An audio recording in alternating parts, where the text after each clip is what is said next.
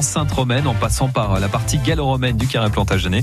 Eh bien, aujourd'hui, à 16h30, il y a une visite organisée. Direction la maison du Pilier Rouge, cité Plantagenet, donc au Mans. Il y a plein d'autres visites hein, qui sont euh, organisées.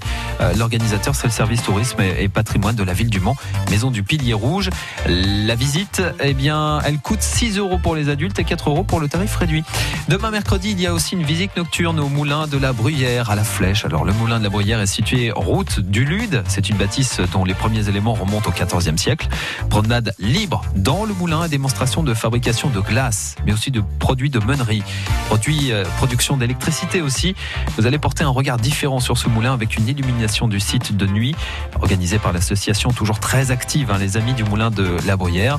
C'est de 21h à minuit. Inscription club du canoë kayak pour l'embarquement sur des canoës porteurs de torches qui descendront le Loir. Nous avons le numéro de téléphone ici à l'accueil de France Bleu 02 43 29 10 10. Le jeudi 18 juillet, eh ben c'est ce jeudi, dites donc. Le parc du château de Sablé s'animera avec le festival Rockysimum.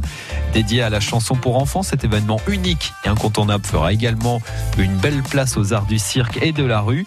C'est de 11h à 16h. Il y a 12 groupes et compagnies qui se succéderont sur les quatre scènes du festival où il y aura aussi des déambulations dans le parc du château.